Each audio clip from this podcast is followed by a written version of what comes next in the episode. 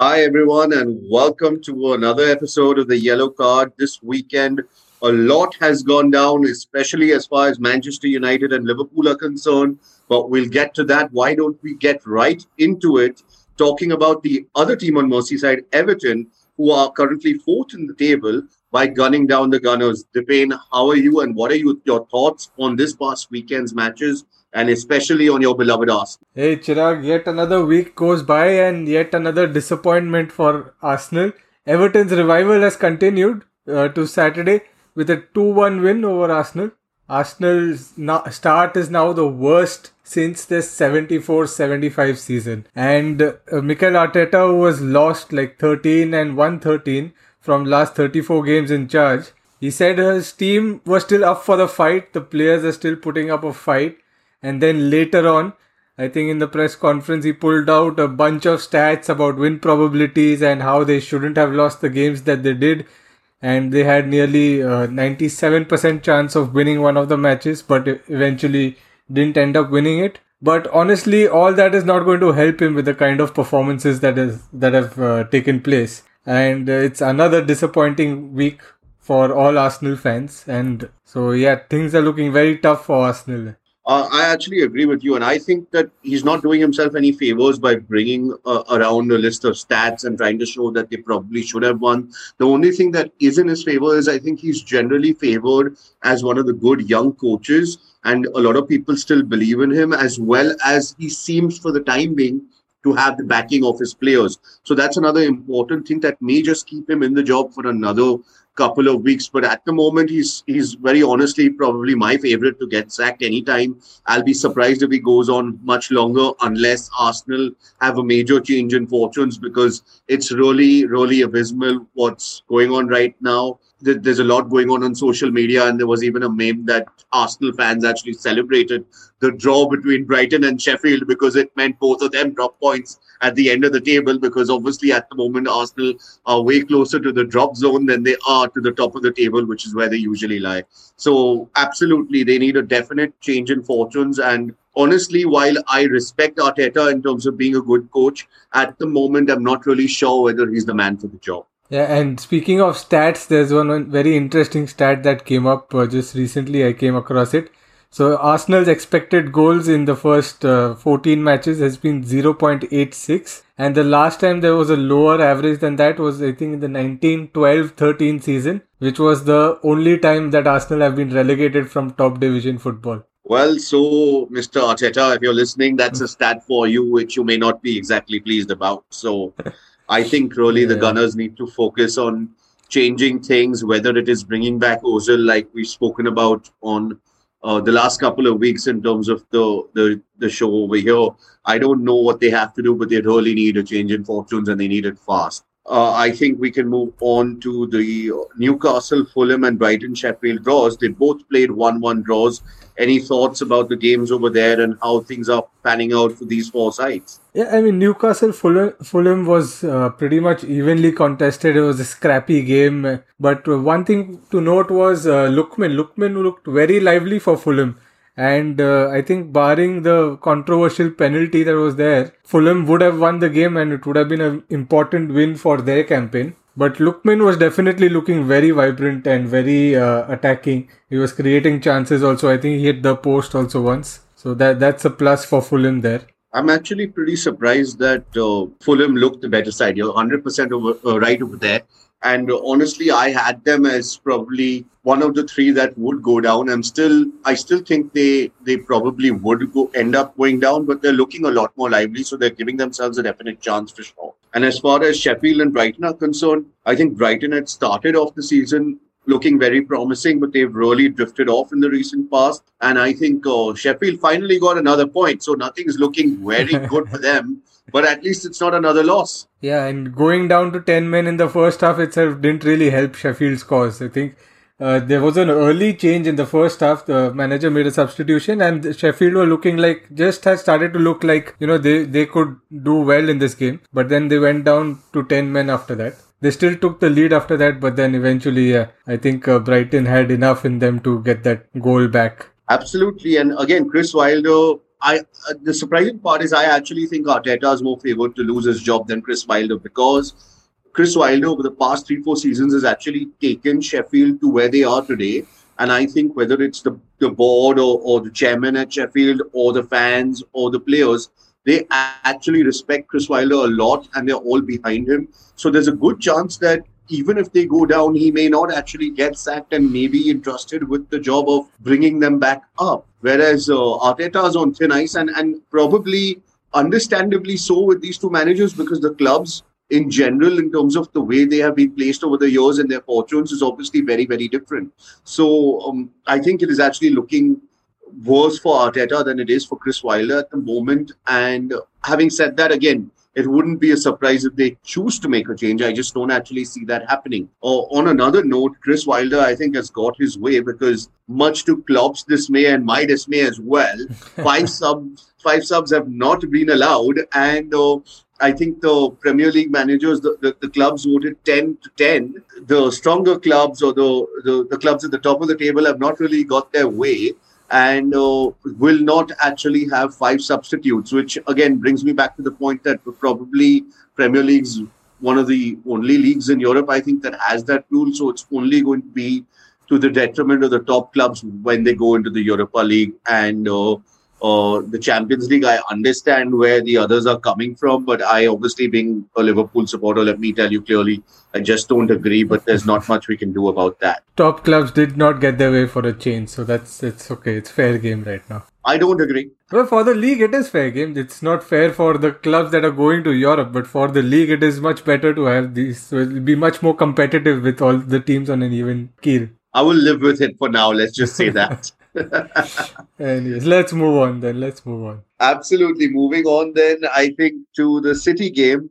Uh, the City, uh, uh, Manchester City scored a goal, and I think they they they, they beat Southampton by that one sole goal. If I'm not mistaken, or Sterling, I think. But uh, yes. the problem that Pep Guardiola still has is the fact that they're not scoring goals the way they should.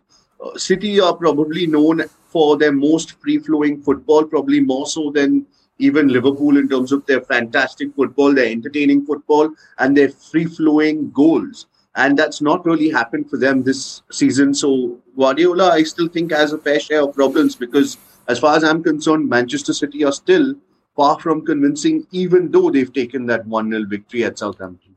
Yeah, and I think Guardiola himself mentioned that they're they're far from finding that touch in the final third, of finding that goal scoring prowess in the fin- uh, in the when it comes to the final third. So City have now actually transformed into a team with a solid and stable defense. Know, from one that couldn't stop conceding goals to now the current problem that the one that is, is not able to score as many as before. But they got the job done. They don't look their best, but they got the job done once again. And uh, Southampton didn't look like they could get a different result out of this, honestly. I, I agree with your assessment over there, but it's really ironic to think that uh, a team that was actually leaking goals in defense and they needed Ruben Dias to come in and stabilize their defense has now, I think, kept quite a few clean sheets in the last few matches and uh, or looked at least a lot more solid in defense and uh, is having trouble in the top half of the pitch where all their major stars are. Yeah, but I think uh, two key personnel missing this season from last. I think uh, Sergio Aguero, of course, due to injury, playing on and off, but uh, missing large parts of the season.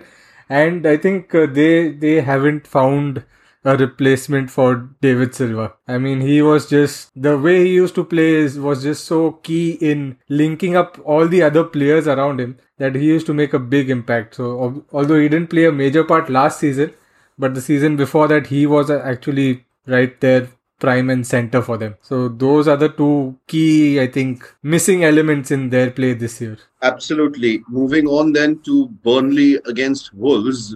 Burnley got a rare victory against uh, Wolves, a 2 1 victory against Wolves. And uh, I think actually they looked kind of up for it. I don't think that Wolves really looked a side that could have taken, you know, uh, the three points against Burnley. But having said that, uh, uh, Nuno was especially very, very angry or very, very irate with the quality of refereeing. And I believe it was Lee Mason, if I'm not mistaken, who was the referee over there, but uh, very, very upset. And uh, although the interviews I've seen, he's not actually pointed out anything specific in terms of what was wrong, but insisted that the quality of refereeing definitely needs to improve. And I'd be surprised if he doesn't get into trouble for his comments because uh, they were really not nice. Yeah, I think there were some scathing comments about the referee there, and I think it was more or less. I think it's a personal feud between the two of them, or maybe in the past something has happened.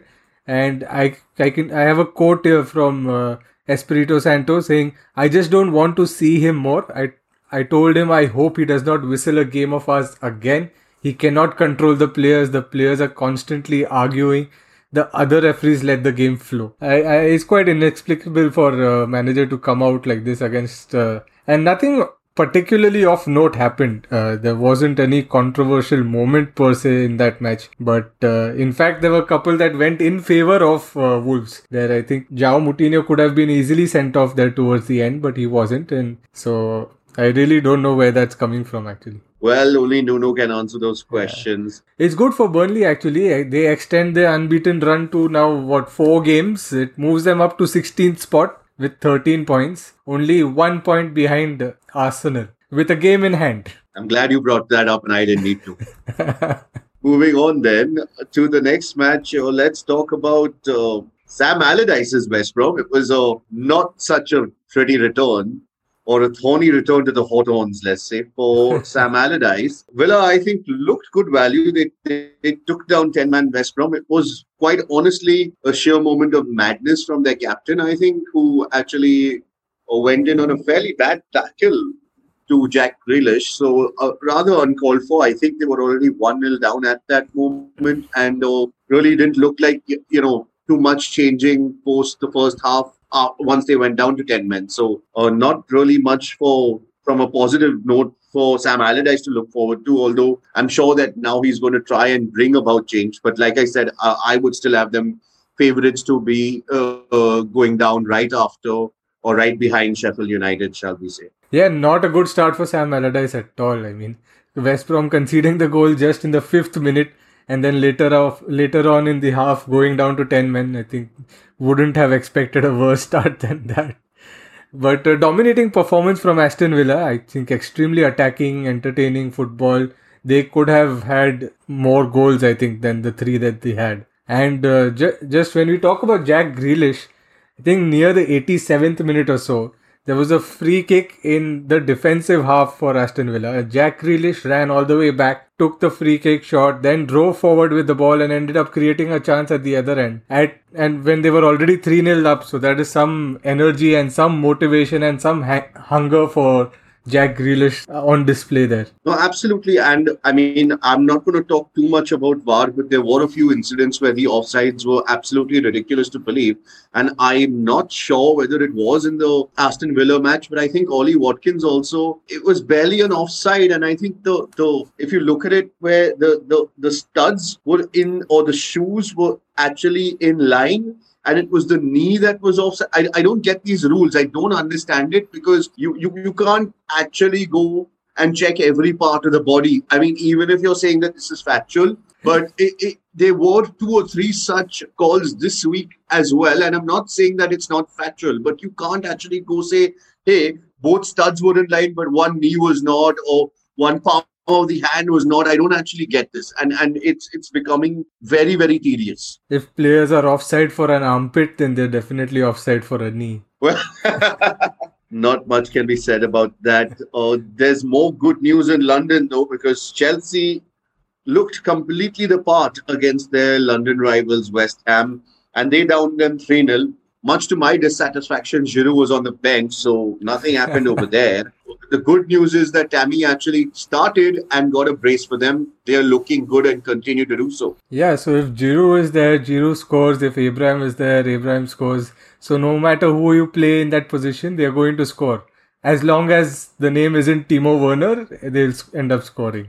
That's actually a very good point you bring up there because based on his form for Leipzig last year, one would have thought that he'd hit the ground running, which I don't think, from an attacking point of view, I think a lot is still to come from Chelsea. So other teams beware because I don't think Timo Werner's managed to hit the ground running. He's still a far cry away, away from his best. The same can be said for Kai Havertz. Ziyech, whenever he's on, looks really good, but he's been injured for the most part. So I think that's a lot of where a lot of uh, where they spent their money on the top half of the pitch. And I don't think these three are remotely even have shown 50% of what they're capable of. So once they actually settle in, this is going to be a scary looking Chelsea side. Yeah, definitely, especially when the defense is coming so good. I mean, they're managing to keep. Uh, Mendy has managed to keep more clean sheets than I think uh, all the other top goalkeepers. So, and despite missing the first four or five matches, that also. So that defense is really coming together. Absolutely, things looking good. And and Lampard even said that he was actually impressed by the way Thiago's come in, Thiago Silva, and manage the defense. He's impressed with the way he prepares for each match, and even at the age of 36, is doing such a good job in terms of recovery, in terms of preparation for each match, and the way he just deals with situations, even though he had not been part of the Premier League before. And uh, uh, no disrespect, but used to play straight in France. Yeah, he's definitely. I mean, with all the experience that he has, that's something that he can definitely use that for. I mean, with age comes ex- wisdom, I guess. Yep. Now the last three matches to talk about. Why don't we start with majestic Manchester United, who down Leeds six two. Uh, I think they were home, and it was quite a performance. And St- Scott McTominay coming really, really good, scoring two goals in the first three minutes, and some, cracking goals to say the least. So United looked really, really good, looked dangerous. Scott McTominay looked really good himself. Bruno Fernandes came on. I mean, not came on, he started, but Bruno Fernandes scored after that. So, all in all, I think a sublime United effort, a lot for uh, Solskjaer to be proud of. And they, I think they're in the top four. I think they're third now with the game in hand. And if they actually win that game in hand, then uh, they're going to be two points off the league leaders, Liverpool. So who would have thought that after the top uh, topsy turvy start to the season and them being literally pushed out or thrown out of the Champions League. Yeah, definitely. They they're definitely in a very good position uh, right now, and the kind of performance will just give confidence to the whole team that this is the kind of performance that they were actually lacking because they've not dominated a game like this ever. And although Leeds did not give up, they were relentless. They were coming counter attacking all the time right till the end. I, I remember watching the game and the commentator when they were 4 1 down saying you know, if you're watching the game, you won't be able to tell who's 4 1 down and who's 4 1 up because the game was that open. And Leeds, uh, all credit to Bielsa and Leeds because they, they didn't even for a minute drop their game or feel dejected at the kind of goals they were conceding. And all credit to Manchester United that th- for first three minutes with two goals from McTominay just really pumped them up, set them up nicely, and they broke away from their usual pattern, which was good to watch also. Uh, so, fantastic game, actually, very entertaining to watch. Absolutely. They couldn't let Mr. Bielsa sit on his spot and drink his cup of coffee. He was pacing up and down from the start. So, it wasn't a very nice uh, start uh, Uh, at Old Trafford for, for Bielsa. And I actually heard one of the commentators or one of the TV presenters actually say, I don't think any side has scored six goals against Bielsa since 1992. But they, they've probably conceded like three or four multiple times this season. So, I mean, it's not that big a surprise them conceding so many goals, though. I would agree because they play a very open game. So, yeah, absolutely. Exactly. Absolutely.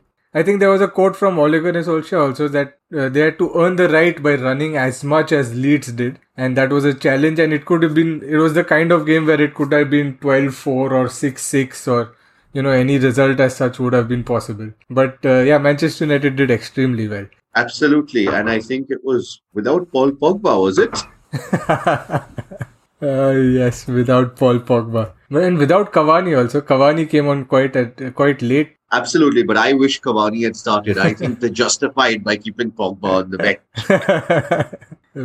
Let's move on. Which is the next game, Chirag, that you want to talk about? Well, unfortunately, I think the Spurs coach is finally losing it. I don't understand what he's doing. They Spurs, I'm sorry, sir. I have the deepest respect for Jose Mourinho, but at no point in time were Spurs in control of that football match. Uh, it it was completely different from my view of them not having possession against Liverpool. I still thought that was a lot more evenly contested, even though the stats or the possession would state otherwise. Over here against Brendan Rodgers' Leicester side, I think Brendan Rodgers and his side did a proper number on Spurs.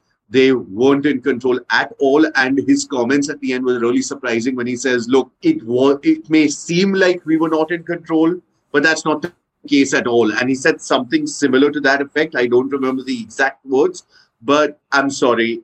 At no point in time did Spurs look like they were remotely in control. I don't understand. He certainly doesn't look like he's going to win the league or be right up there if he keeps on continuing this counter attacking football of his. And there is obviously, again, no point in bringing Bale for that kind of money and keeping him warming the bench in these games. You need to start the man. I mean, the only way he's going to get fit is by playing matches now. So, no, I agree that he's probably not fit yet or not. When I say not fit, not his not his usual self, not his fittest best. But the only way he can even come close to getting there is by playing him from the start. So maybe play him 60 minutes and see what happens and take him off if needed. But the idea is any Spurs fan, when you heard Bale was coming, was always looking forward to the Kane Son Bale trio. And Kane and Son have hit the ground running this season. Bale, no, he hasn't, but I also feel he's not been put in enough. Yeah, he's probably not been put in enough uh, for sure.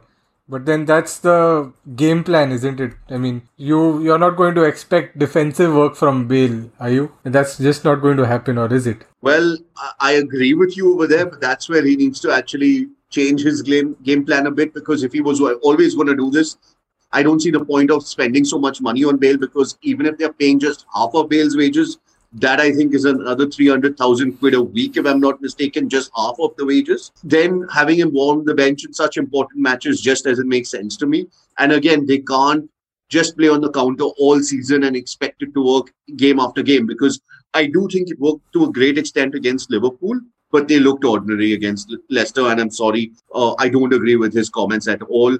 I also think his comments, you know, with respect to Klopp and what he said were completely unjustified. And that's not me being biased. Neither me nor Klopp nor Liverpool control FIFA. So we can't control who's the who's going to be the best coach of the year or not. I think Hansi Flick did deserve it, in my opinion, as well. But that is and Klopp, out of his own admission, said he was surprised. But you know what? None of us are on the panel, so you can't go attacking a, a, another uh, coach or another manager uh, lashing out at him for no reason. That that's just absolutely uncalled for. So I, I don't I, I think uh, Mourinho is slightly losing it, and over here you can clearly see that now my loyalty is definitely high with Liverpool. I was just about to say that it took one encounter between Liverpool and Tottenham for for that loyalty to come firmly back to like a magnetic pull back to Liverpool there. So let's let's since we've already spoken about Liverpool and that's the game that we have to talk about now. This was the start of the game week, and what a bang of a start that was. I agree. And before I go on a much, much welcome rant from my side, I would like to know your thoughts on the game debate.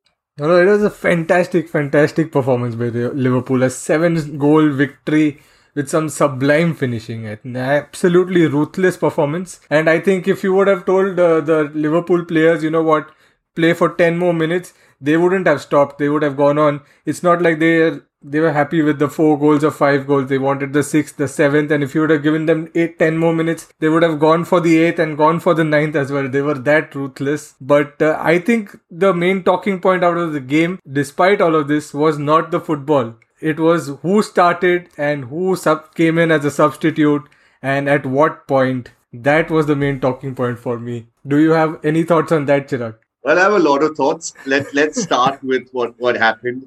Actually, it was really bad timing for the Salah interview to come to light he actually said that he was very, very disappointed with the fact that he did not captain the, the side against Midtjylland and it was Alexander Arnold.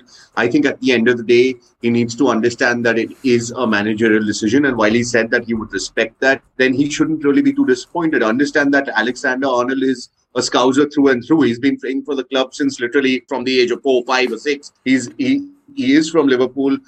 I don't think that Salah should take that too personally and it's sad that he did because uh, you have to see who's captaining the side and, and and at the end of the day like i said it's a, it's a manager's call this shouldn't really be taken personally and he actually left the door open for his future by saying that his future is in Liverpool's hands. And I think actually he's wanted by PSG, Madrid, and Barcelona. So it's going to be interesting to see what happens over there now. And uh, Salah did not start the game, whether that was just to rest him or whether that was uh, a message from the manager saying, hey, look, I'm the boss over here. I, I don't really know. What also transpired is, I think, in the 54th minute around or around that time, he Mane was then substituted and called off a very unhappy Mane after an assist and a goal.